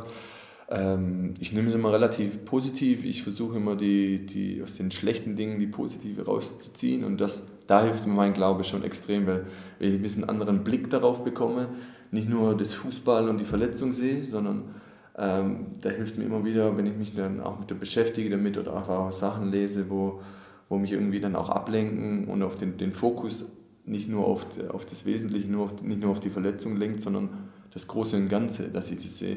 Und dann, wenn man von, von oben drauf schaut, tut einem das dann immer gut oder es ist ein bisschen leichter, die Verletzung zu sehen. Ähm, und dadurch äh, ist es dann immer für mich also ein bisschen einfacher, äh, die Sachen zu verarbeiten. Aber wie gesagt, es gibt auch Tage, wo ich zu Hause sitze, fix und fertig bin und sage, ich habe keine Lust mehr und ich höre auf und äh, ich kann nicht mehr. Ähm, aber wie gesagt, ähm, durch den Glauben komme ich dann immer wieder neue Kraft ähm, und äh, versuche mich da immer neu zu pushen. Ähm, ja, und gibt dann immer Gas und ja, also ich glaube, es ist auch ohne Aus, Ausnahme kann man schon sagen, dass ich, äh, egal ob ich jetzt wochenlang nicht im Kader war ähm, oder jetzt auch gespielt habe, dass ich ein sehr, sehr positiver Mensch bin, sehr, sehr, sehr dankbar bin ähm, für das, was ich habe und äh, diese positive Energie ziehe ich einfach immer wieder aus dem Glauben. Und da machen mir einzelne Dinge wie nicht im Kader, nicht spielen, äh, an meinem Wesen macht es mich nicht äh, gut oder schlecht oder positiv oder negativ. Ähm, ich habe eine relativ positive Grundeinstellung und dabei hilft mein Glaube sehr. Hast du auch mal einen Mentaltrainer in dieser Zeit bemüht? Ich kann mir vorstellen, dass das ja auch ganz schön an der eigenen Psyche nagt, wenn man so lange raus ist, wenn man sich, ja, wenn man nicht so richtig weiß, ob man den Sprung zurückschafft oder ist das was, was du, ähm, wo du sagst, nö, ich bin da alleine stark genug, da so durchzukommen? Nee, ähm, es gab schon Phasen in meiner Karriere, wo ich wo ich schon auch Unterstützung gebraucht habe. Äh, klar, so in, in, Stationen wie, wie Hamburg, wo es dann wirklich sehr, sehr schwer war. Also war eher so dieses, äh, dieses Tore schießen, also dieses aus dem Kopf rauskriegen, dass man ein bisschen lockerer wird wieder. Ähm, da hatten wir dann auch äh, Psychologen im, im, im, Team äh, beim, beim HSV und klar unterhält man sich mit dem und versucht sich da auszutauschen und zu fragen, hey, was gibt es denn für für Möglichkeiten, dass ich nicht mehr ganz so verkrampft bin und nicht nur an Tore, Tore, Tore denke. Ähm, und der gibt einem dann einfach auch äh, immer wieder ähm, so Tipps und Hinweise, was einem helfen können. Ähm, ich arbeite auch seit, seit ich eigentlich Profi bin, auch mit äh, David Kadel zusammen. Ähm, das ist auch ein, ein Mentaltrainer, äh, Mentalcoach. Ähm, und der hat mir dann auch mal sehr, sehr geholfen. Der hat mir auch ein bisschen mit diesem mit dem Glauben verbunden, hat gesagt, hier, lies mal das, lässt das, zieh da Kraft raus, versuch mal das. Und der hat mir eigentlich durch meine Karriere eigentlich äh, immer, immer sehr, sehr geholfen, egal ob es ganz am Anfang war mit Stuttgart Amateur oder mit irgendwie einem Trainer nicht klargekommen, mit Verletzungen, äh, nicht gespielt. Ähm, und er hat mir da immer wieder auch geholfen, ähm, bis heute auch. Es war immer, manche, es gab Zeiten, da war es intensiver, es gibt Zeiten, äh, da war es ein bisschen lockerer ähm, oder nicht so intensiv. Aber der hat mir sehr, sehr geholfen auch, weil es einfach dann auch, auch Leute Außenstehende einfach auch objektiv vielleicht betrachten können äh, und dir einfach auch ein paar Tipps geben können, wo die da manchmal helfen. Und manchmal sind es ja nur wirklich nur kleine Stellen oder kleine Schrauben, wo gedreht werden müssen äh, und dann auf einmal läuft es wieder von alleine. Ähm. Und ist es jetzt gerade intensiver oder ist es jetzt gerade wieder ein bisschen lockerer? Äh, jetzt ist es wieder lockerer. Ähm, aber auch, äh, ja, also das Ganze seit dem, seit dem neuen Jahr dann habe ich dann einfach, habe ich mich im, im, alten Jahr noch kurz vor Weihnachten mit ihm ein bisschen telefoniert und, und hat mir ein bisschen was geschickt und dann war ich dann einfach mit dem, mit dem Neujahr so dann auch fokussiert, äh, ähm, dass ich dann einfach mich dann auch nichts mehr Größeres runterziehen äh, hat können. Ähm, und ich einfach fokussiert war und auf dieses eine Ziel wieder im Kader zu sein und vielleicht die Chance wieder zu bekommen, auf dem Platz zu stehen. Ähm, und klar, wenn es dann gut läuft und man ist gut drauf, dann ist es oft so, dass dann, ja, jetzt brauche ich nichts, jetzt, vor allem jetzt habe ich ein Tor geschossen und jetzt braucht mir niemand was sagen. Wenn einer sagt, ich bin schlecht oder gut, das ist, tut mir gar nichts. Und, aber so ein gesundes Mittelmaß ist immer eigentlich ganz gut, egal ob es richtig gut läuft oder richtig schlecht läuft. So ein gesundes Mittelmaß und das habe ich ähm, aktuell und damit fühle ich mich auch richtig wohl. Ich habe in einem Interview von dir gelesen, was jetzt schon ein paar Jahre her ist, ähm, im Vorfeld, dass du vor deinem ersten Profispiel auf dem Weg zur Einwechslung ähm, ja, äh, dem, ich weiß nicht, ob es jetzt Gott war oder wem auch immer, du hast gesagt, du hast so ein bisschen aus deinem Glauben heraus gedankt, dass, dass dir das jetzt ermöglicht wird, dass dieser Weg belohnt wird, den du gegangen bist bis dahin. Hattest du diesen Moment am Samstag auch, wo du dann in Kiel getroffen hast, wo du vielleicht auf dem Platz oder mal in einer ruhigen Minute dann wo auch immer hin ähm, ein bisschen gedankt hast dafür, dass dieser Moment jetzt kam, dass dieses ganze Leiden belohnt wurde? Ähm, wenn du, witzig, wenn du sagst, ähm, auf dem Weg, das war damals wirklich so. Ähm, wenn ich von klein auf einfach aufgezogen bin, war mit dem Glauben und mit Beten und früher war ich jung und dann saß ich vor dem Bett und habe wirklich gesagt, äh, ich will einfach mal Bundesliga spielen, bitte, bitte, bitte, so. Und das hat man dann im Kopf.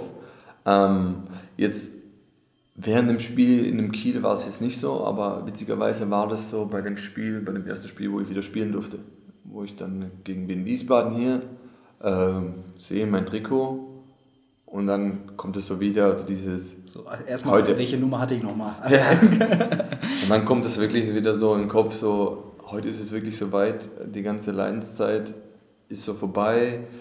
Äh, die Monate, was ich mich geärgert habe, äh, sonstiges äh, ist einfach vorbei. Ich darf wieder spielen und da bin ich dann schon auch dankbar. Und auf dem Weg ist man dann einfach manchmal leise, manchmal laut, das ist ganz unterschiedlich. Ähm, und das war jetzt bei dem, bei dem Spiel in Kiel schon in einer ruhigen Minute, man, ja, man verarbeitet das gar nicht so schnell alles. Es war alles, ähm, es war jetzt nicht so, auch nicht, dass ich unbedingt so sage, manchmal hat man auch ein Gefühl, so heute, heute klappt es. Es war jetzt nicht unbedingt in Kiel das Spiel, wo ich sage, okay, heute äh, habe ich es im Gefühl, ich habe gutes Warm-up, gute Torschütze oder, oder sonstiges. Es war einfach ein Spiel, wo ich sage, okay, komm, ich hau alles rein. Äh, und äh, wenn ich was kriege, dann, dann versuche ich es reinzuhauen. Ähm, aber dann in einer ruhigen Minute denkt man schon drüber nach und ist, ist sehr, sehr dankbar dann auch und sehr emotional dann auch, also für mich dann auch. Ähm, und dann in einer ruhigen Sekunde danke ich dann schon auch äh, dem lieben Gott für das, dass ich äh, das wieder erleben durfte auch. Ähm, und dass die ganze Leidenszeit und alles sich gelohnt hat, diese, diese Schinderei und diese Arbeit. Und ja, äh, wie gesagt, nach wie vor äh, sehr emotional und freue mich nach wie vor drüber. Hatte auch wieder ein breites Grinsen im Gesicht. Immer wenn, äh, so Kiel, wenn das Wort Kiel wieder fällt, dann, dann sind die Mundwinkel wieder ganz weit oben. Du hast eben schon, schon mal gesagt, äh, dass du, dass du manchmal äh, in, dieser, in dieser Zeit, wo du nicht gespielt hast, dass du manchmal keinen Bock mehr hattest und gedacht hast, was soll dieser ganze Fußball noch? Hast du dich auch mal damit beschäftigt, was passiert, wenn Fußball dann irgendwann nicht mehr deinen Lebensunterhalt sichert, wenn das einfach nicht mehr dein Beruf ist? Was, was machst du dann? Weißt du das schon? Nee, also genau weiß ich noch nicht. Ähm, ich habe mir jetzt auch noch, ich weiß, meine Karriere ist nicht mehr ganz so lange, aber ähm, keine genauen, genauen Pläne gemacht oder irgendwie einen Plan auch äh, irgendwie in der Hinterhand. Ich lasse so ein bisschen auf mich, auf mich zukommen auch. Ähm, klar sagt man immer, würde man gerne auch äh, in einem Geschäft bleiben, weil es einfach egal in welcher Funktion, egal in, welcher, in welchem Bereich, ähm, wenn man ein Leben lang einfach Fußball gelebt hat und Fußball auch liebt ähm, und vielleicht auch die größte Kompetenz darin hat äh, ähm, und das einfach vielleicht auch irgendwie, egal in welchem Bereich, irgendwie weiterzugeben. Aber hat mich auch im Fußball einfach gelehrt, ähm, das kann, egal in welche Richtung, so schnell gehen im Fußball. Äh, ja, dass, man, dass man nicht Größeres planen kann. Also im Fußball sowieso nicht. Ähm, und deshalb ja, lasse ich mir das alles so ein bisschen auf mich, auf mich zukommen. Äh, ich, hab, äh, ich weiß es auch nicht, ob ich im, Fußball überhaupt was machen möchte oder ob ich einfach sage, äh, ich habe danach meine Familie und ich möchte die Wochenenden wieder frei haben. Ich hatte jetzt 15, 16 Jahre lang das Fußballerleben, das war schön und gut, aber ich möchte einfach geregelte Abläufe, geregelte Sachen. Dann muss man natürlich auch überlegen, okay, was für eine Möglichkeit gibt. Mache ich das mein Rest, das Rest von meinem, von meinem Leben noch? Ähm, ja, und deswegen sind es so viele Fragezeichen, so viele Wenn und Abers, dass ich mich selber auch noch nicht entschlossen habe, möchte ich im Fußball bleiben, möchte ich was, was Normales machen. Ähm, und ja, so wie es jetzt aussieht, äh, kann ja noch zwei, ein, zwei Jahre auf jeden Fall Fußball spielen. Gibt ja auch Fußballer, die spielen mit 40 noch. Also vielleicht. Ja, also mit ganz so, ganz so lange wird es mein Körper mir wahrscheinlich nicht, ähm, nicht mitmachen. Ähm, aber ja, ein, zwei Jahre äh, geht auf jeden Fall noch und in dem Alter dann auch und äh, mit einem bisschen geschundenen Körper muss man auch von Jahr zu Jahr dann auch schauen, wie, wie das geht und was für eine Möglichkeit auch noch besteht, äh, auf welchem Level, auf welchem Niveau Fußball zu spielen. Und deswegen bin ich relativ entspannt, äh, weil ich dann einfach auch nach dem Fußball auf jeden Fall eine Zeit nehme, äh, wo ich dann einfach gar nichts machen möchte. Äh, ist nur begrenzt. Ähm, ich habe mir sagen lassen, dass es zu lange nicht gut ist, dass es dann in so einen Trott reinkommt, wo man vielleicht nicht mehr rauskommt. Aber ähm, ja, so sechs Monate oder sowas äh, will ich nach meiner Karriere einfach ein äh, bisschen reisen, ein bisschen äh, mit meiner Frau und hoffentlich dann mit meinen Kindern äh, ein bisschen was anschauen. Ähm, und dann wird sich zeigen, was, was sich so ergibt. Hast du schon ein Ziel? Gibt es was, wo du gerne mal hinreisen würdest? Was du gerne ähm, mal mitnehmen willst? Ja, es gibt, gibt viele Sachen, wo ich noch, noch gerne anschauen will. Ich äh, bin ein Mensch, wo gern reist, wo gern äh, Neues äh, erforscht, auch äh, mit meiner Frau. Und ich würde gerne den asiatischen Bereich habe ich noch, noch gar nicht äh, bisher bereist. Äh, ich bin ein sehr, sehr großer Fan von, äh, von den Staaten, USA. Da war ich schon dreimal und da gibt es noch viel, wo man noch angucken kann. es gibt also noch sehr, sehr viel, deswegen auch die sechs Monate es gibt noch viele, wo ich angucken möchte und wo ich ein bisschen bereisen möchte. Und äh, das ist unser so gemeinsames Hobby auch, die von meiner Frau und mir. Und äh, da sind wir uns relativ einig, dass, dass wir das auf jeden Fall machen wollen. Siehst du, dann wünsche ich da jetzt schon mal viel Spaß. Hoffe natürlich, dass es sich noch ein bisschen rauszieht. Bevor wir jetzt von Jahr zu Jahr denken, lass uns doch mal wieder zu der alten Plattitüde kommen und von Spiel zu Spiel denken. Am Samstag geht es hier in der Schüko Arena gegen den ersten FC Nürnberg. Jetzt habt ihr euch ja schon lass mich lügen, zweimal habt ihr jetzt trainiert die Woche schon auf das Spiel hin. Ähm, was wird da für ein Spiel auf uns zukommen? Ja, ähm, ich denke ein ähnliches Spiel wie ähm, gegen Osnabrück. Ähm, Gegner, wo relativ tief steht, äh, wo er abwartend ist, auf Konter spielt, auf, auf, auf Fehler von uns lauert, ähm, äh, wo wir einfach dann auch wieder Geduld brauchen, die zu, zu bespielen. Ähm, viel Ballbesitz werden wir haben bestimmt. Ähm, ja, also ich denke, so in der Art äh, wird es die, die kämpfen ums Überleben. Sie werden wahrscheinlich alles reinhauen. Ähm, ähm, wird ein Zweikampf betontes Spiel sicherlich. Ähm, ja, aber wie gesagt, ich freue mich äh, und wir wollen auf jeden Fall auch die drei Punkte hier behalten. Ja, das, äh, da gehe ich mal fest von aus. Nach deinem Siegtreffer am Samstag gegen Kiel haben viele, ich sag mal gerade, wie gesagt, Nachrichtenseiten, Sportseiten schon von einem, von einem riesengroßen Schritt Richtung Aufstieg gesprochen und dass, dass es jetzt uns quasi gar nicht mehr zu nehmen ist.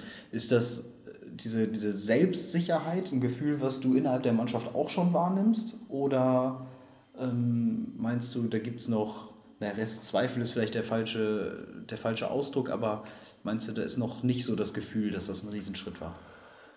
Ähm, doch, dass es ein, ein, ein, großer Schritt war, auf jeden Fall. Aber ich habe überhaupt nicht das Gefühl, dass so irgendwie jetzt so, jetzt kann uns das niemand mehr nehmen. Dieses Gefühl habe ich nicht so. Ähm, weiß schon jeder, dass, dass noch ein paar Aufgaben vor der Tür stehen auch und äh, dass wir schon noch ein paar Punkte holen müssen. Es ist nicht so, äh, ähm, ja, wir können nicht davon ausgehen, dass der VfB oder der HSV äh, immer Punkte liegen lässt. Äh, ich gehe mal davon aus, dass die sehr, sehr wenige Punkte noch liegen lassen jetzt zum Ende hin im Endspurt. Äh, aber wir haben ja die komfortable Ausgangssituation einfach, dass wir vorne sind und wir Vorsprung haben. Und wenn wir unsere Aufgaben erfüllen, dann können die machen, was die wollen. Ähm, aber ähm, ich finde, das, das Tor allgemein und der Sieg hat einfach so der Mannschaft nochmal so ein bisschen Kraft gegeben. So nach der Corona-Zeit, man spielt 1-1, 1-1, man spielt 0-0, und dann weißt du nicht so richtig, äh, ist man richtig im Spiel, dann spielt man die erste Halbzeit sehr gut in Kiel, die zweite Halbzeit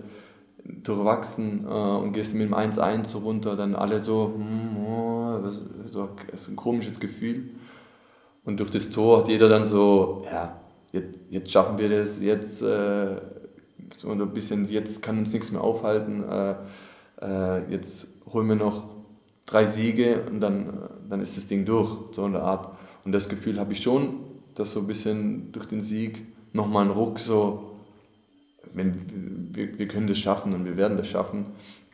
Ähm, und aber alle bewusst, dass es trotzdem kein Selbstläufer ist und eine harte Arbeit noch vor uns steht. Jetzt kommt mit Nürnberg ein Gegner, den wir im Hinspiel ja 5-1 besiegt haben. Ähm, höchster Auswärtssieg äh, mit ein paar anderen Spielen gemeinsam, den wir überhaupt je im Profifußball hier gelandet haben und die momentan ja auch einen wahnsinnigen Negativlauf mit sich bringen. Hast du das Gefühl, dass es auch passieren könnte, dass man so einen Gegner mal unterschätzt oder zu sehr auf die leichte Schulter nimmt? Oder glaubst du, dass ihr von sowas frei seid? Also die Gefahr besteht grundsätzlich immer, ähm, aber ich nicht in dem Fall. Ähm, ja, weil jeder, jeder weiß, dass Statistiken und Negativlauf und Osnabrück hat im Jahr 2020, bis sie bei uns waren, auch kein Spiel gewonnen mehr. Und dann klauen die trotzdem Punkte. Also das ist Spiel von Spiel äh, unterschiedlich und das wissen wir. Und die haben qualitativ ja eine, eine gute Zweitligamannschaft, Nürnberg. Ähm, aber die haben es bisher einfach noch nicht so auf die Platte gekriegt. Aber die Qualität in der Mannschaft ist schon da und das ist die Gefahr ja dabei. Aber das sind wir uns bewusst auch und darauf bereiten wir uns ja die Woche auch vor, machen mit der Videoanalyse und Trainingsform, dass wir uns da bestmöglich vorbereiten und wir sind uns der Gefahr jetzt nicht, aber schon bewusst, äh, aber es ist, ist ein, wird ein schweres Spiel auf jeden Fall. Ja, ich bin sehr gespannt. Lass uns mal ein bisschen auf die anderen Mannschaften gucken. Ich weiß, ihr guckt am liebsten auf euch selbst, aber jetzt äh, ist ja mit dem VfB und dem HSV ähm, sind zwei Verfolger hinter uns, für die du beide gespielt hast. Gibt es da einen Verein, dem du mehr die Daumen drückst? Oder ich frage mal anders, was glaubst du, wer von den beiden ähm, macht es am Ende noch? Noch sage ich jetzt mit dem Optimismus, dass wir das, dass wir natürlich zu mhm. den ersten beiden gehören. Ja. Ähm, ja, schwer zu sagen. Ähm, Sympathie hat man bestimmt auf einer Seite. Äh, ich bin jetzt davon, eigentlich bin ich davon ausgegangen, dass der HSV nicht verliert in, in, in Stuttgart. Ähm, ähm, aber ja, wenn man von Sympathie reden kann, ist die Sympathie auf meiner Seite schon ein bisschen mehr bei Stuttgart. Vielleicht auch mit meiner Vergangenheit ein bisschen zu tun, dass ich jetzt nicht unbedingt nur positive Erlebnisse auch äh, mit dem HSV äh, zu tun hatte. Äh, aber wer es schlussendlich noch macht, ist hm, schwer, schwer einzuschätzen, weil weil beide Mannschaften einfach nicht konstant äh, gepunktet haben die letzten Wochen. Ähm, ja, äh, vom Programm her haben, haben beide Mannschaften ähnlich. Kein richtiges hartes Programm, aber auch kein richtiges, ich sag mal, es gibt überhaupt gar kein leichtes Programm auch äh, in der zweiten Liga und von dem her, ja, also ich glaube, dass, dass es dann nachher schlussendlich, dass es ich glaube und hoffe, dass es nachher, so wie es jetzt gerade ist, äh, auch über die Ziellinie dann geht. Ja, ich würde zumindest für den ersten Platz so sprechen. Ja, also ich, das meinte ich auch. Aber dahinter glaubst du, dass sich äh, da nicht mehr viel tut. Also auch das Heidenheim, ähm, meine, da haben wir zum Beispiel die am letzten Spieltag noch hier zu Gast. Das könnte natürlich nochmal das große Aufstiegsrennen werden hier. Ähm.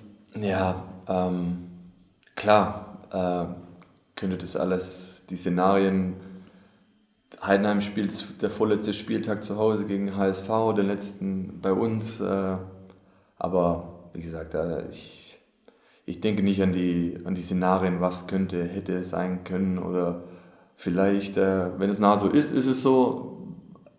Wenn nicht, dann ja, brauche ich mir keine unnötigen Gedanken drüber machen.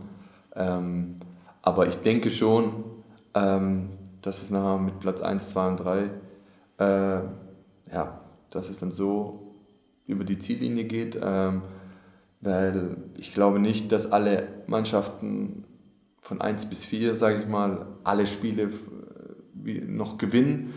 Es werden immer wieder auch Mannschaften Punkte liegen lassen, egal mit Unentschieden oder Niederlagen.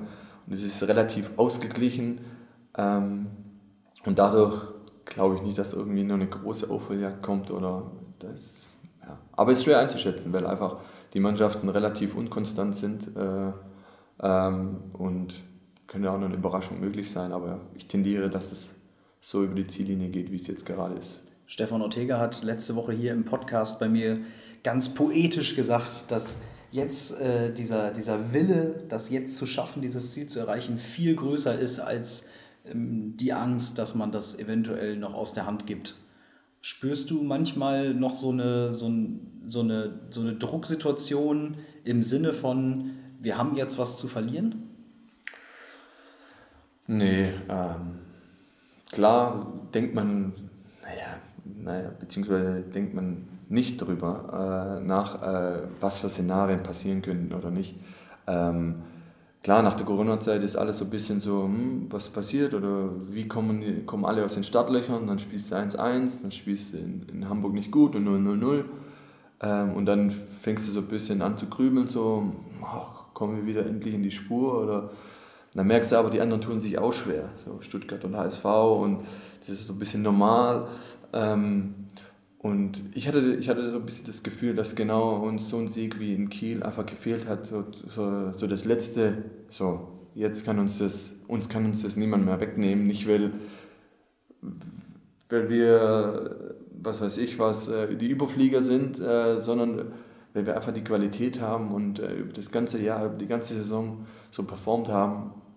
Und uns kann das niemand mehr wegnehmen, wenn wir einfach weiter so konzentriert bleiben und das Gefühl habe ich schon auch, äh, dass, dass die Geilheit ist eigentlich das, die, ja, den, den Aufstieg so früh wie möglich auch einfach den nächsten drei, vier Spielen einfach so viele Punkte holen wie möglich und dann äh, das zu holen. Und diese, diese Gier oder diese Geilheit habe ich schon auch äh, im Gefühl, dass ja keiner sagt, okay, äh, wir warten mal, vielleicht gewinnen die anderen oder verlieren die anderen ja auch ein paar Mal, dann müssen wir ja gar nicht mehr gewinnen.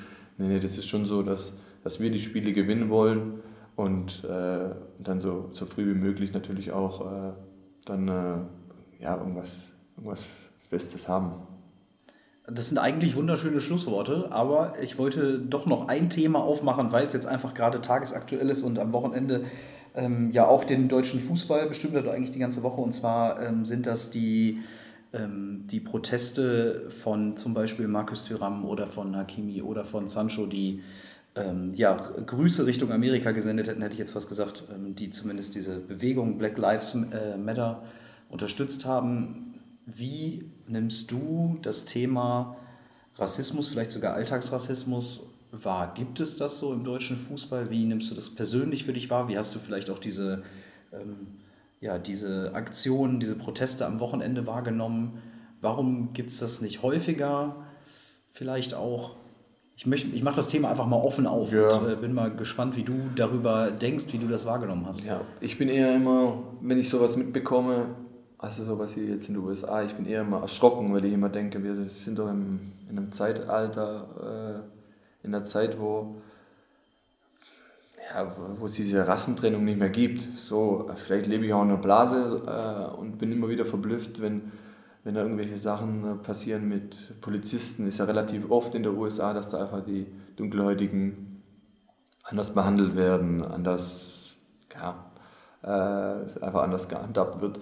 Ähm, ich, ich finde es eigentlich relativ, äh, ich finde es gut, einfach wenn, wenn dann viele sich auch beteiligen, weil einfach Fußballer auch einfach eine Strahlkraft haben und äh, die Medien heutzutage, äh, weil es dann darum ging, habe ich so ein bisschen irgendwo gelesen, sollte man sowas verbieten oder warum wird es nicht sanktioniert mit Karten und sowas. Ähm, ja, also man, sollte immer noch auch Mensch sein und seine, seine äh, Meinung kundtun dürfen und äh, sowieso, wenn man dann so im Fokus steht und wenn es um so ein Thema geht. Äh, aber ja, es ist anscheinend immer noch aktuell. Ich äh, habe selber sehr, sehr wenig äh, Kontakt äh, mit Rassismus äh, oder sonstigen Dingen, aber das ist relativ oft kommt es immer noch vor. Also wenn ich es immer wieder, wieder höre, äh, aus, egal aus welchen Bereichen, äh, Fußball oder privat, äh, es ist immer noch gang und gäbe. Und äh, ja. ich kann es ich nicht verstehen, aber ich, ich, weiß nicht, wie man da unterscheiden kann zwischen der Hautfarbe. Also ich, ich verstehe es wirklich nicht. Äh, ähm, aber es gibt anscheinend Menschen, wo immer noch äh, da unterscheiden. Ähm, und ja, es, gehört sich nicht und es gehört auch sanktioniert und es gehört auch bestraft nach wie vor. Äh, egal ob es in Deutschland oder im Ausland ist, äh, Mensch ist Mensch und äh, wir sind alle gleich und äh, ja, hat Rassismus einfach nichts zu suchen. Was glaubst du, was kann der deutsche Fußball, was können wir vielleicht auch machen, um da ähm, ja, zu unterstützen, zu helfen, um, um Zeichen zu setzen? Hm, ja, ich, ich habe immer das Gefühl, dass es bei der großen Mehrheit oder bei der großen Menge auch ankommt, wenn man irgendwelche Aktionen macht, äh, dass da auch viele dahinter stehen, aber es gibt immer wieder vereinzelt Leute, die einfach nicht belehrbar sind. Das ist ja, egal ob es mit Thema Rassismus ist oder ja, mit, mit sonstigen Dingen. Äh, ähm, ich glaube schon, dass die Mehrheit offen äh, dafür ist äh, und keine rassistisch, rassistischen Gedanken irgendwie sonst irgendwo hat. Ähm, aber es wird immer wieder vereinzelte Leute geben und ich glaube, die kann man dann auch nicht ändern. Äh, man kann klar irgendwelche Aktionen machen und äh, Plakate und sowas und es bringt viele auch zum Nachdenken, aber es wird immer ein paar Chaoten geben, wo, wo querdenken, wo dagegen sind und vielleicht manchmal auch nur das Prinzip, äh, um, um, um irgendwie anders zu sein oder irgendwie Ärger zu machen. Ähm, aber ich glaube, das, das wird sich im, im, im Kreislauf auch nie ändern. Das wird immer wieder irgendwelche Idioten geben, wo, wo, wo da dagegen sind, äh, wo irgendwelche rassistischen Bemerkungen von sich geben. Und, ähm, aber ich glaube, dass, dass die Mehrheit schon äh, sehr, sehr offen ist dafür. Was ich zumindest gerade sehr positiv mitgenommen habe, ist, dass du es äh, in deinem Alltag nicht wahrnimmst und das spricht ja vielleicht dann erstmal für, für Arminia, für Bielefeld grundsätzlich, äh, dass, dass du da nicht so viel Kontakt mit hast. Warum braucht es eigentlich, das ist eine Frage, die sich mir am Wochenende aufgetan hat, warum braucht es immer mit, mit Sancho, mit Hakimi, mit Tyram ähm, oder auch in Amerika, warum braucht es immer dunkelhäutige Sportler, die auf das Thema aufmerksam machen? Was glaubst du, warum, warum ist es eigentlich, also mir fällt jetzt spontan nur Megan Raponi ein, warum machen das keine weißen Sportler, Fußballer? Das ist eine gute Frage. ja, das ist eine gute Frage. Ähm ist das bei euch mal ein Thema gewesen in der Kabine, dass man das mal anspricht? Ähm, so, dass man mal darüber nachdenkt, okay, wollen wir sowas auch mal machen oder findet nee, das gar nicht, nicht so statt? Nee, gar nicht. Also in meiner ganzen Karriere kam das vielleicht ein oder zweimal auf und dann aber nur weil es in, in der Bundesliga irgendeinen Vorfall gab und dann stand es zur Debatte, ob man äh, als Mannschaft irgendein, irgendeine Aktion macht, äh, irgendwelche T-Shirts, irgendein Plakat. Ähm, ja, ich, ich weiß nicht, ob das immer die also Dunkelhäutige auch, auch machen, weil sie vielleicht, vielleicht Kontakt schon damit hatten, äh, weil sie wissen, wie sich das anfühlt, äh, irgendwie rassistisch beleidigt zu werden, gemobbt zu werden wegen der, wegen der Hautfarbe und wir keine richtige Verbundenheit dazu haben. Wir, wir fühlen es nicht richtig, äh, wie das ist, wenn man wirklich komisch angeguckt wird äh, im Café. Du merkst die Blicke, die Leute äh, ähm, und wir können uns da vielleicht nicht richtig reinversetzen, so dieses, wie, wie das wirklich ist, wenn man wirklich gehasst wird wegen der Hautfarbe. Und deswegen ist es vielleicht so, wird es nicht, nicht so richtig äh, ja, von den, von den, von den, ich sage ja nicht Deutschen oder Hellhäutigen einfach nicht so äh, dargestellt oder nicht so viele T-Shirts gemacht, weil, weil die einfach nicht so verbunden sind vielleicht damit. Also könnte ich mir vorstellen, ähm, ähm, aber es ist eine gute Frage. Äh, sind, ist wirklich immer, wenn man, wenn man so durchgeht, ist es immer, sind es die, die mit dem wir sind einen anderen Hintergrund äh, mit dem südafrikanischen, afrikanischen, äh, die dann irgendeinen Protest machen oder irgendwelche T-Shirts machen. Ähm, ja. Ja, wie gesagt, ich habe gestern recherchiert äh, und so richtig eingefallen ist mir tatsächlich nur ähm, Megan Raponi, die da ähm, so richtig, wo man spürbar merkt, dass sie vorne weggeht. Aber deine Erklärung finde ich auch sehr sinnig. Also ja, kann sein, dass man sich das nicht so richtig nachvollziehen kann. Waren jetzt nicht so schöne Schlussworte wie wir werden drei Punkte gegen Nürnberg holen, aber es war mir sehr wichtig, dass wir das Thema nochmal ansprechen, weil ich muss auch sagen, aus der Erfahrung hier aus dem Verein heraus erlebt man es wirklich selten. Also wir haben ja jetzt auch in all den Jahren viele dunkelhäutige Spieler hier und das habe ich auch noch nie erlebt, dass da mal was kam. Einmal bei einem Auswärtsspiel von auswärtigen Fans, aber äh, mehr. Hier in Bielefeld selbst habe ich das noch nie persönlich erlebt. Nee, wie gesagt, äh, ich hatte schon, schon viel dunkelhäutige Spieler in jeder Mannschaft eigentlich. Äh, ich verstehe mich relativ gut mit ihnen, weil die einfach am, ihrer, ihrer Art ein bisschen, bisschen lockerer eigentlich sind äh, wie die Deutschen. ähm, ja, die sind im Umgang einfach ein bisschen, ein bisschen lockerer, nehmen sich oft nicht so ernst äh, und äh, da sehe ich mich oft dann auch äh, sehr verbunden mit ihnen. Ähm, aber wie gesagt, es kommt immer mal wieder vor. Ähm, es gibt immer wieder Unbelehrbare, es wird auch immer so bleiben, leider. Ähm, trotzdem glaube ich, dass äh, die Mehrheit äh, schon kapiert hat, äh, um was es geht. Wie sagte Norbert Meyer immer so schön, ich unterscheide meine Spieler danach, ob sie Fußball spielen können oder nicht. Und nach nichts anderem. ja, Schippo, ich äh, danke dir, dass du dir die Zeit genommen hast nach dem Training hier für unseren Podcast. Ich hoffe, dass du dich jetzt in einen Lauf spielst und wünsche dir natürlich ein weiteres Tor gegen den 1. FC Nürnberg am Samstag in der Schüper Arena. Aber auch sonst, glaube ich, bist du auf einem guten Weg und danke ja. dir für deine offenen Worte. Sehr gerne.